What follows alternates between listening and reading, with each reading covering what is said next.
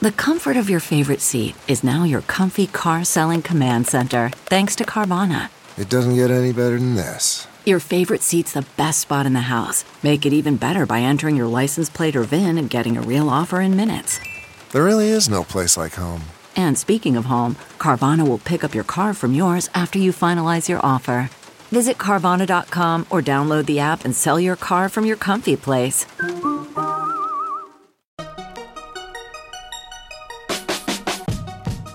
Welcome to the Techmeme Ride Home for Wednesday, March 20th, 2019. I'm Brian McCullough. Today, the EU Commission hits Google with another billion euro fine. Santa Tim has another surprise for us this morning with next generation AirPods. And in fact, it was a day of quiet upgrades to the Oculus Rift, to the Kindle, even to Facebook Messenger. Also, MoviePass brings back its unlimited plan for now. Here's what you missed today in the world of tech. The European Commission has fined Google 1.49 billion euros for quote abusive practices in online advertising end quote and also breaching EU antitrust rules. This makes the third time now that the EU has levied an antitrust fine against Google. Specifically, Commissioner Margrethe Vestager said, quote, Google has cemented its dominance in online search adverts and shielded itself from competitive pressure by imposing anti competitive contractual restrictions on third party websites. This is illegal under EU antitrust rules. The misconduct lasted over 10 years and denied other companies the possibility to compete on the merits and to innovate, and consumers the benefits of competition. End quote. Even more specifically, here's how The Verge described the issue. Quote, the policy under scrutiny dates back to 2006. Then Google started selling customers its AdSense for Search product. This let companies like retailers and newspapers place a Google search box on their website. When visitors used the search box, Google showed them ads and split the commission with the website's owners. But Google also made customers sign contracts forbidding them from including rival search engines on their sites alongside Google's own. In 2009, Google allowed the inclusion of rival search engines as long as Google's was more prominent. In 2016, around the time the EU announced its case, the company removed these terms altogether, end quote. P.S. Google's now running tab in fines to the EU Commission stands at 8.2 billion euros, or $9.3 billion at this point. In related news, Google has announced some changes stemming from last year's $5 billion fine by EU regulators. In this case, the charge was that Google was, quote, illegally tying Chrome and its search app to Android. Well, in a blog post today, Google's Senior Vice President of Global Affairs, Kent Walker, said that Google will start asking Android users in Europe to choose their preferred web browser and search apps. No word on when this choice will begin to be offered, no word on what competing products Google might highlight as alternatives. But Walker wrote, quote, on Android phones, you've always been able to install any search engine or browser you want, irrespective of what came pre installed on the phone when you bought it. In fact, a typical Android phone user will usually install around 50 additional apps on their phone. Now we'll also do more to ensure that Android phone owners know about the wide choice of browsers and search engines available to download to their phones. End quote.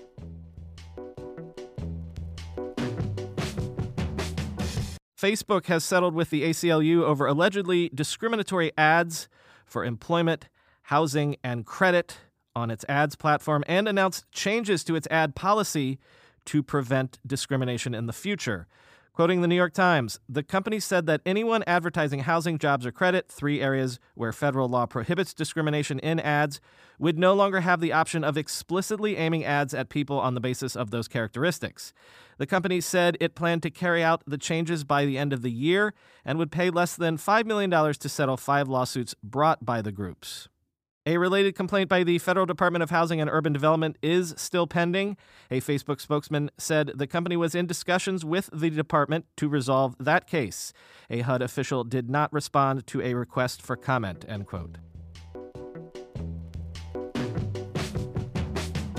Yo, I was not kidding yesterday. Maybe you all should send in your wishes for whatever Apple updates you want to see announced this week because it sure looks like Santa Tim is settling all family business, to quote The Godfather. They're clearing the decks at Apple so they can put all of the emphasis on their subscription services announcements next week. This morning, there was another tweet from CEO Cook, and sure enough, new AirPods showed up in the Apple Store. The second generation AirPods are getting a new H1 chip, hands free Siri capability, a longer battery life, faster connection to devices, oh, and wireless charging.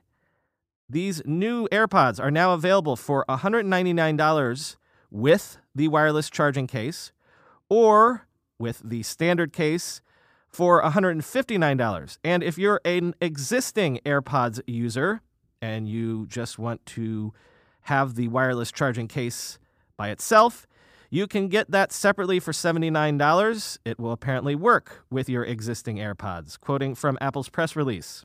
The new Apple designed H1 chip features custom audio architecture to create a revolutionary audio experience and improved synchronization. H1 allows AirPods to deliver up to 50% more talk time compared to the first generation AirPods. Switching between devices while listening to music on iPhone, Apple Watch, or iPad is more seamless than ever with two times faster connection times.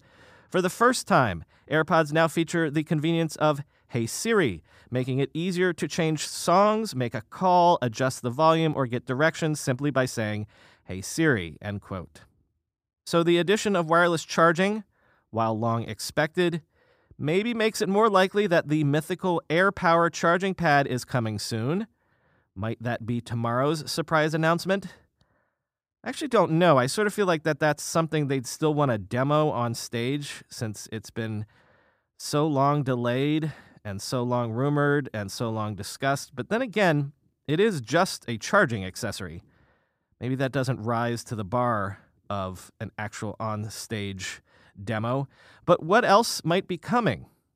Mac Pro spec bumps. I've heard rumors of an iPod Touch upgrade. So I don't know. Let me revise that actually. Tomorrow, I predict we'll get an iPod Touch upgrade. And then on Friday, for a big end of week flourish, that's when we'll get the AirPower announcement. If you have personal wishes for Apple updates you'd like to see this week, tweet them at me or post in the podcast subreddit, and then maybe I'll whisper them in Santa Tim's ear on tomorrow's podcast episode.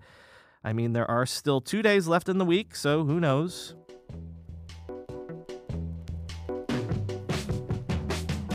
Oculus today announced the next generation slash replacement slash upgrade to the original Oculus Rift.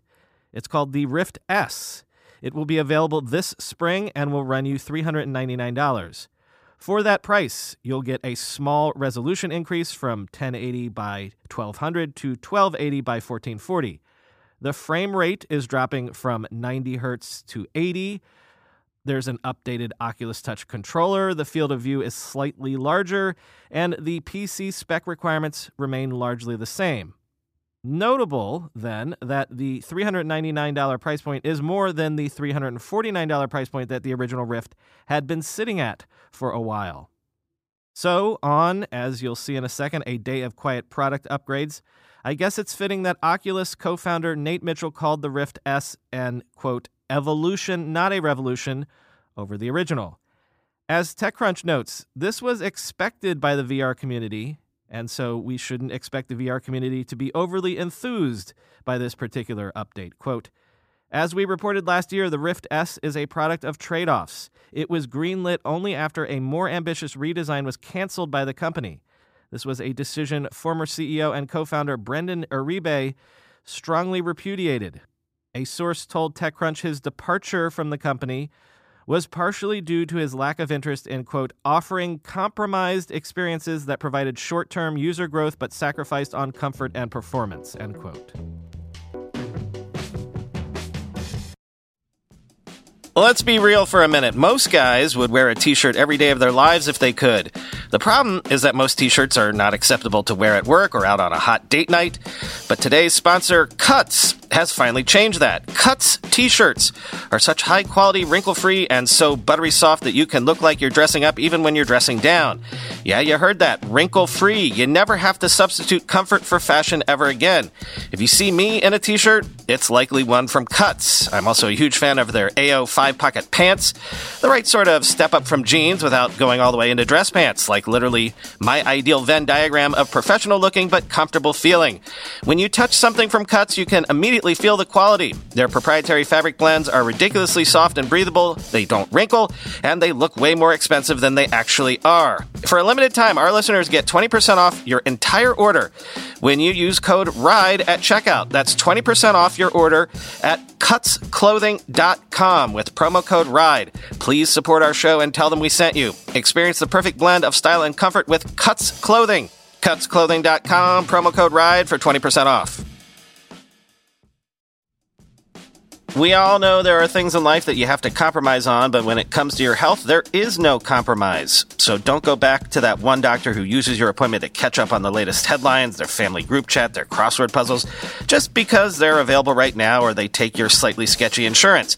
Instead, check out ZocDoc, the place where you can find and book doctors who will make you feel comfortable, listen to you, and prioritize your health. And you can search by location, availability, and insurance, so literally no compromises here because with ZocDoc, you've got more options than you know.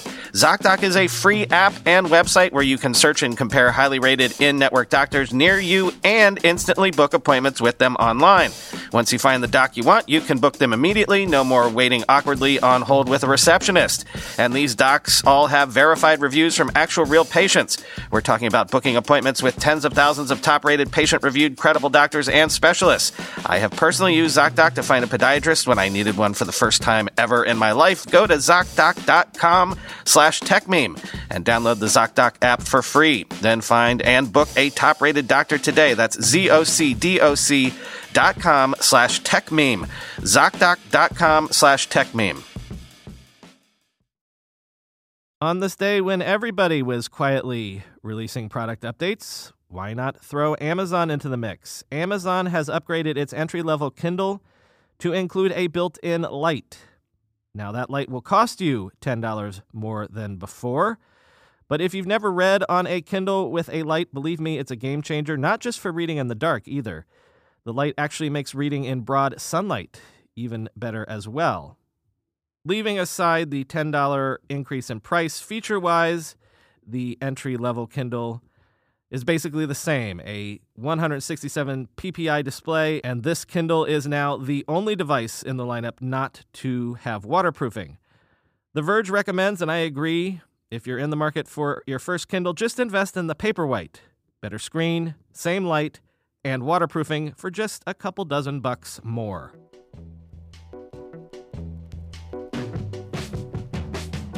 Not a full product update, but a feature update. But given today, what the heck? Facebook Messenger is beginning to roll out threaded messages. Quoting from VentureBeat Long pressing on the text to which you want to reply and tapping on the reply icon kicks things off. You're able to respond to individual GIFs, videos, emoji, text, and photo messages. And thankfully, replies don't interfere with the text thread. The original message remains visible after it's been responded to. End quote. MoviePass update.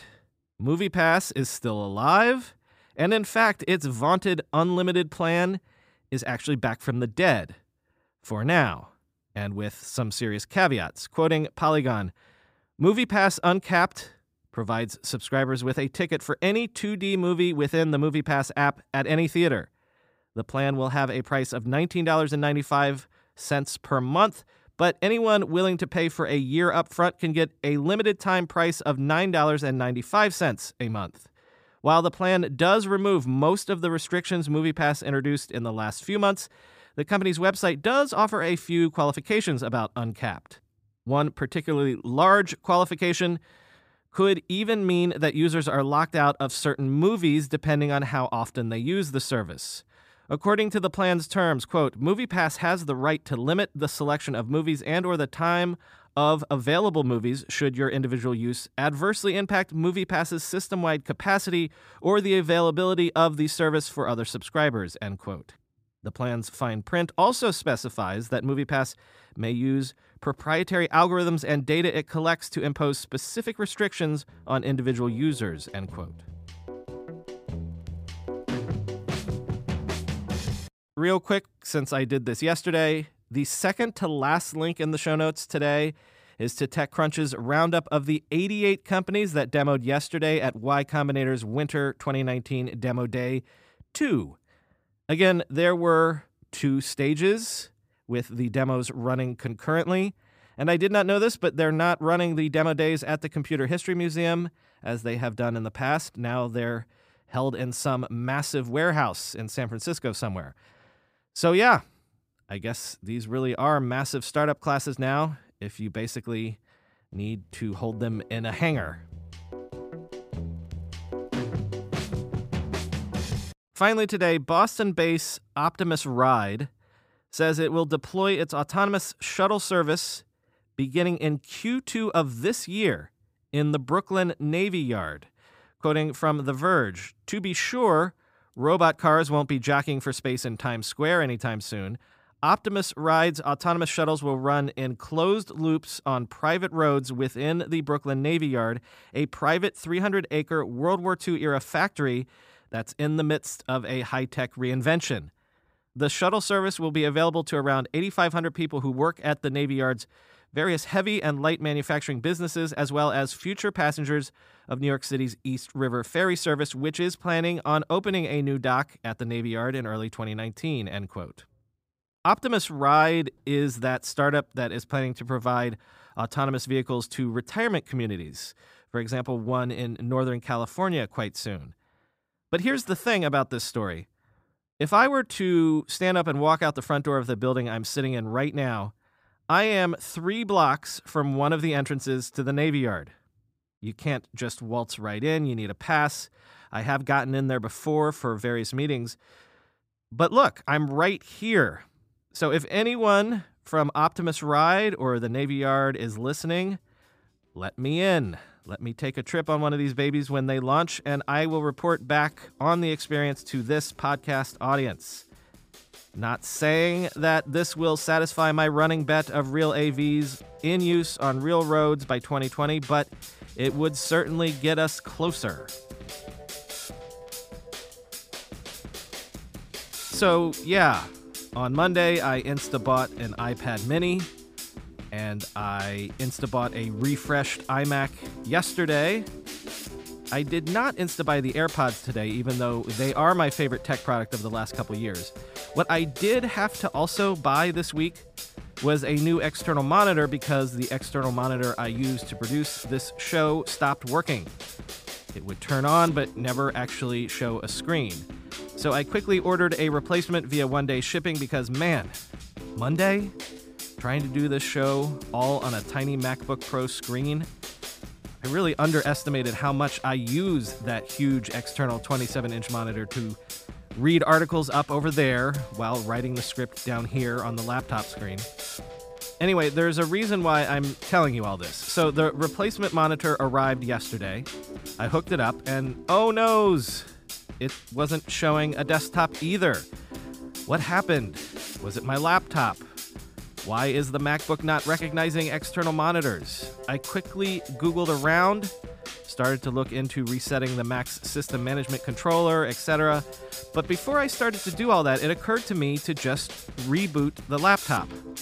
And guess what? After the reboot, it all just worked again. External monitors had a desktop, and the original external monitor wasn't even broken at all.